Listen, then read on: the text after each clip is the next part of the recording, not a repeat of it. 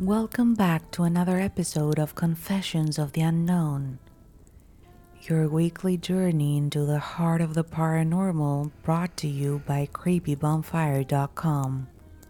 I'm Fairy, your host, ready to guide you through the shadows of the unexplained and the chilling. So grab a blanket and gather around the fire, but remember, these aren't just tales, they're real experiences from real people.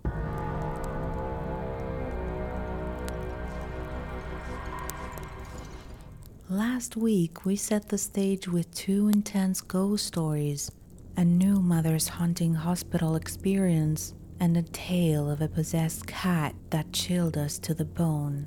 If you thought that was thrilling, just wait for what we have in store for tonight. But before we dive into tonight's tales, let me remind you that if you have any paranormal encounters or a creepy story that happened to you, you can share it with us to creepybonfire at gmail.com. Tonight, we delve into three new stories that will make your heart race. This first story that was shared with us is a hunting connection with a lost friend who still answers the phone. Is it a bond that transcends death? or something more unsettling? Let's dive into it.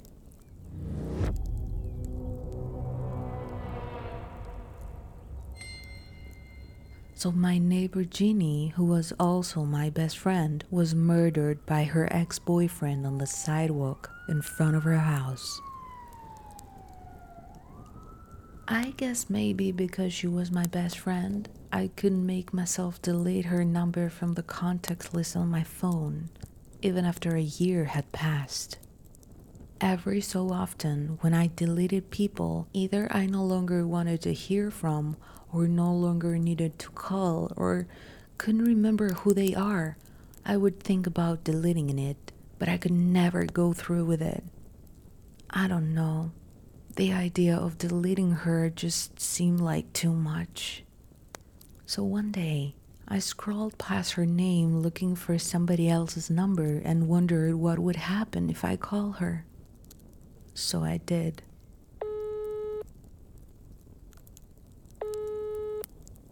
The phone rang twice, and she answered.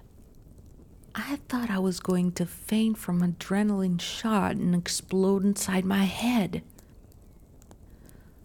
I said, Jenny, is that you?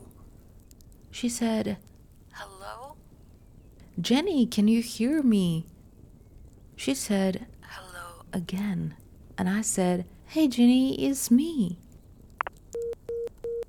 Then she hung up. I thought about calling her other friends and telling them, but I realized how crazy I would sound and how much I might upset everybody. So I didn't. The next day, I called the number again and she answered again. Hello? And once again, she couldn't hear me. I called her eight or ten times over the next few days before she finally stopped answering the phone. I kept calling. I'm not proud of it, but there you go. Even though the calls went straight to the voicemail, I would have left a message, but the box was full. I tried texting, but she didn't respond. I finally decided okay, just one more time. And this time, she answered. She said, Who is it? I don't know who you are. Please stop. You're scaring me. I felt like the biggest jerk in the world. I mean, in her last minute alive, she had been afraid of a man who wouldn't stop calling her. And I certainly didn't want to be that guy that frightened her after she was dead. That breaks my heart to even think about it. I wished I could have apologized, but that would have meant dialing that number again. I didn't call her again. I stopped texting, but also didn't delete the contact. I just couldn't and still can't. A month or so later, when our friend Mary mentioned Jenny, I asked her if she still had Jenny's number on her phone. She did. I said, I wonder what would happen if you called it. So she pulled over her phone and called. She listened for a minute and then shrugged. It's been disconnected, she says. What did you think was gonna happen? I kinda halfway laughed and said, I was hoping she would answer. Mary said, I get that, but seriously, that's a little messed up, isn't it? And that was the last time we talked about it. I haven't tried to call Jeannie again because I don't want to scare her, but I still wish she would call me back.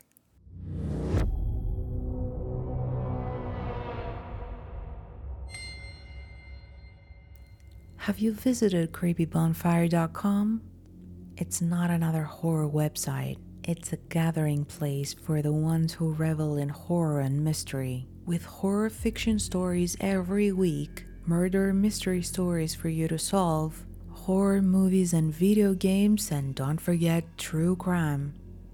So visit creepybonfire.com and join the community of the macabre.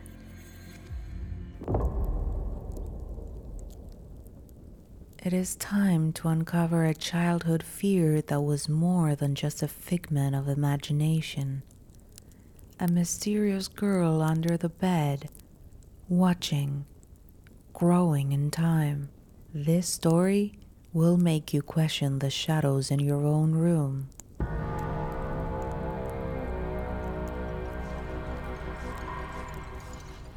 My mom's home that I grew up was always haunted. Every day and night, there's very loud footsteps, and occasionally something spooky would happen, like hearing voices. I'm not the only one who's experienced these things.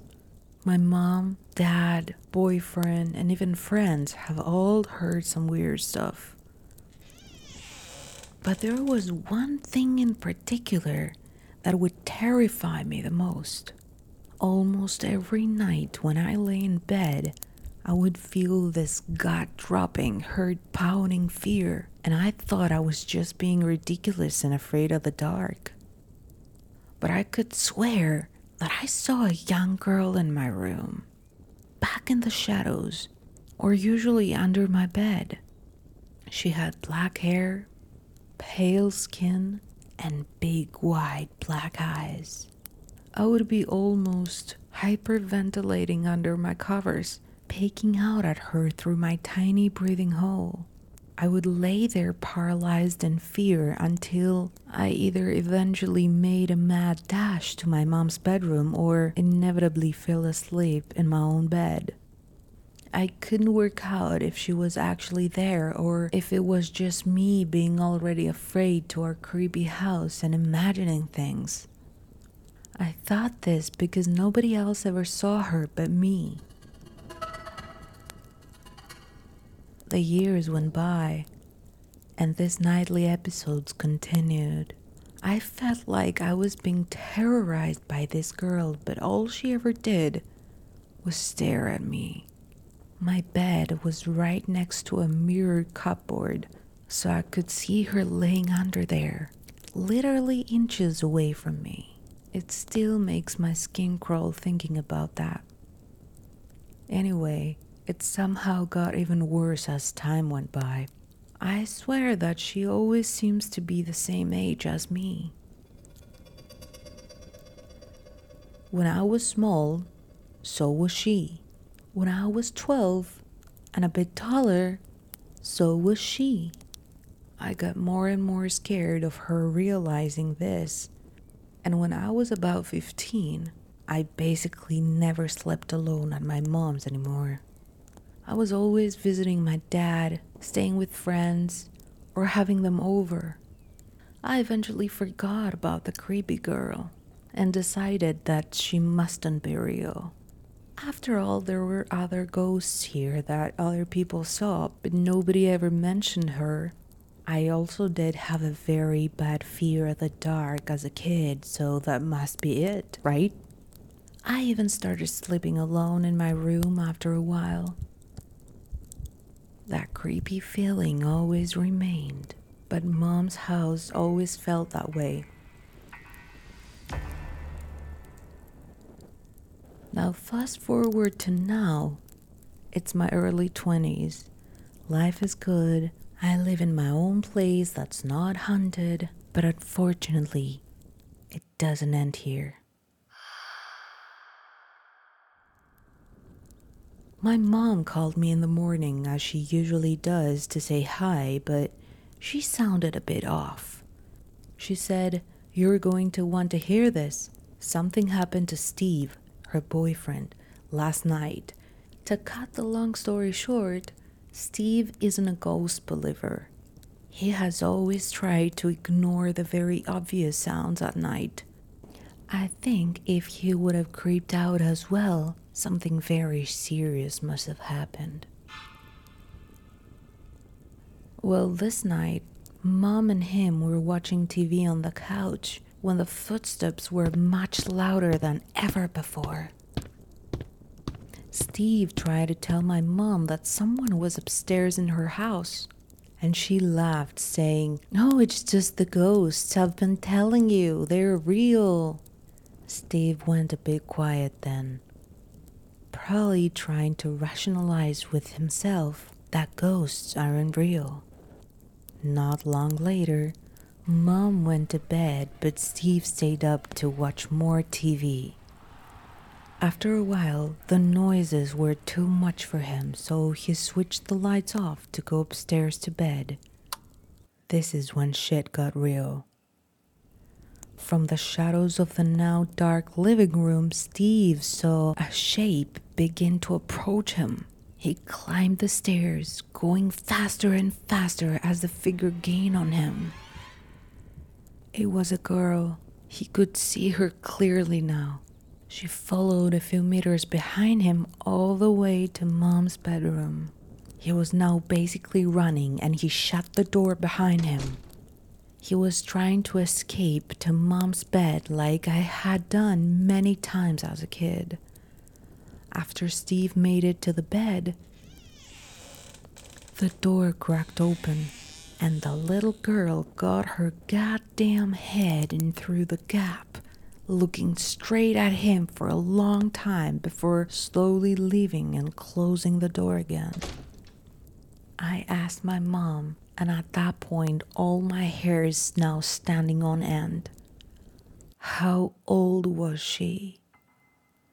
Mom said, Steve said she looked to be in her early 20s. My stomach dropped and tears prickled my.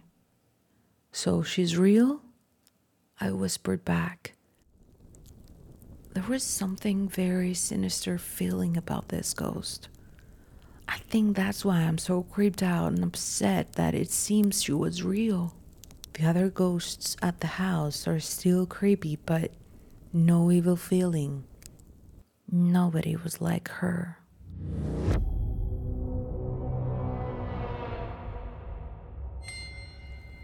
Now brace yourselves for a final story of the night. It is a story that will challenge even the staunchest skeptics among us.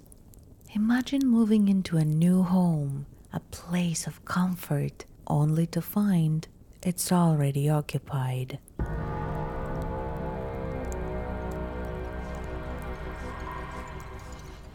I've never been the one to believe in the paranormal, ghosts, or life after death, but I never downplayed or ridiculed any of those. Just wasn't the way I believed. Until a little over a year ago when we moved into our new house. I never seen or heard anything, not like the rest of the family, until about two months ago. They say it's been happening since day one. First, It was my youngest daughter. She swore she could hear someone walking around the house and up in the attic at night. She would come to us freaking out, saying a door just opened or closed right in front of her. I always trying to rationalize and explained it as a draft and that the sounds was just the house adjusting to the temperature changes and she would be even upset that we didn't believe her. I even searched the entire house for her. Then my oldest daughter came to live with us with her two kids, a toddler and an infant. One night she comes into the living room and tells me, Okay, I've been hearing stuff and thought some of my stuff has been moved, but I just blew it off. Now I know it wasn't me, it was real. So I asked her why, and she shows me a video of a LED bulb in her bathroom, a high dollar one at that, and this thing is just billowing smoke out of it. So that was a red flag. She said it was still smoking when she left the room, but she told me to touch it. So I went in there, and sure enough, the bulb had a little smoke coming out of it, just not as much as the video. So I looked her, then looked at the bulb again, put one knee on the counter, and reached up and touched the bulb. It's ice fucking cold, like it has just come out of the freezer. I didn't know what to say and still don't.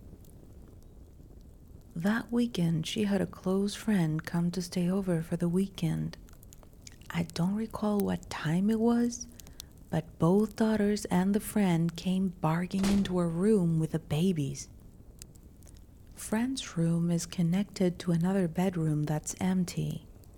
They said that they were all on the bed watching movie with the lights off and the bathroom door opened out of nowhere. And the light in the other bedroom comes on. A few seconds go by and it goes off, and they just thought it was me.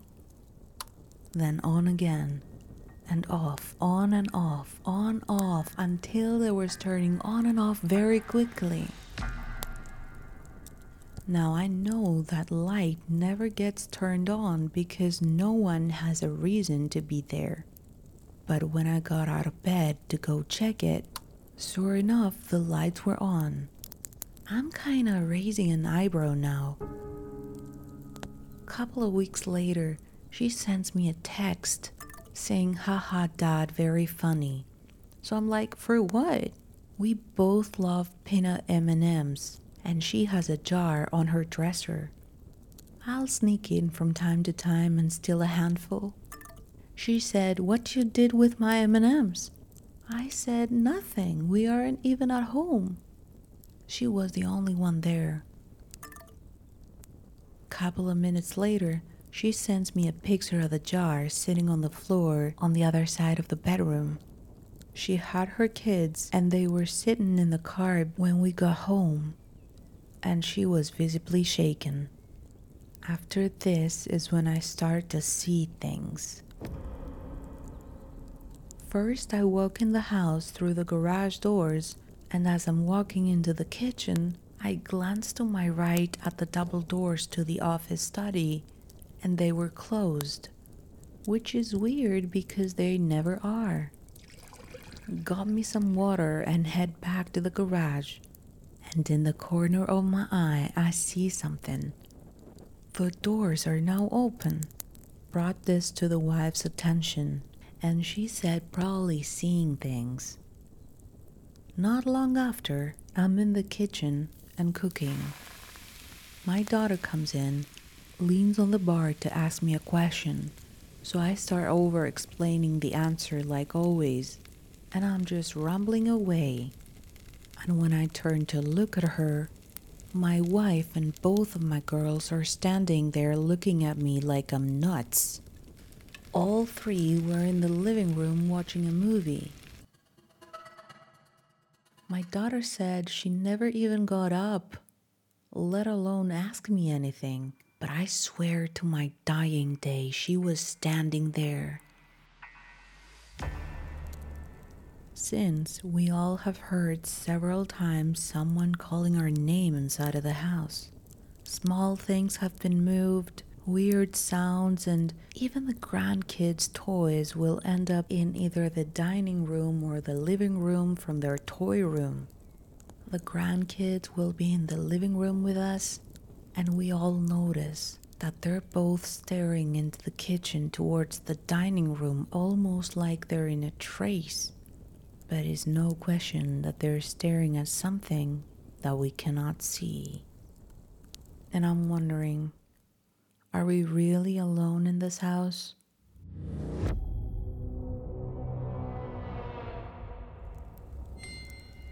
As our night draws to a close, don't forget these stories are just a glimpse into the vast unknown that surrounds us.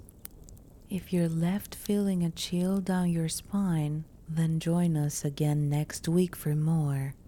Until then, visit creepybonfire.com for your daily dose of horror and mystery.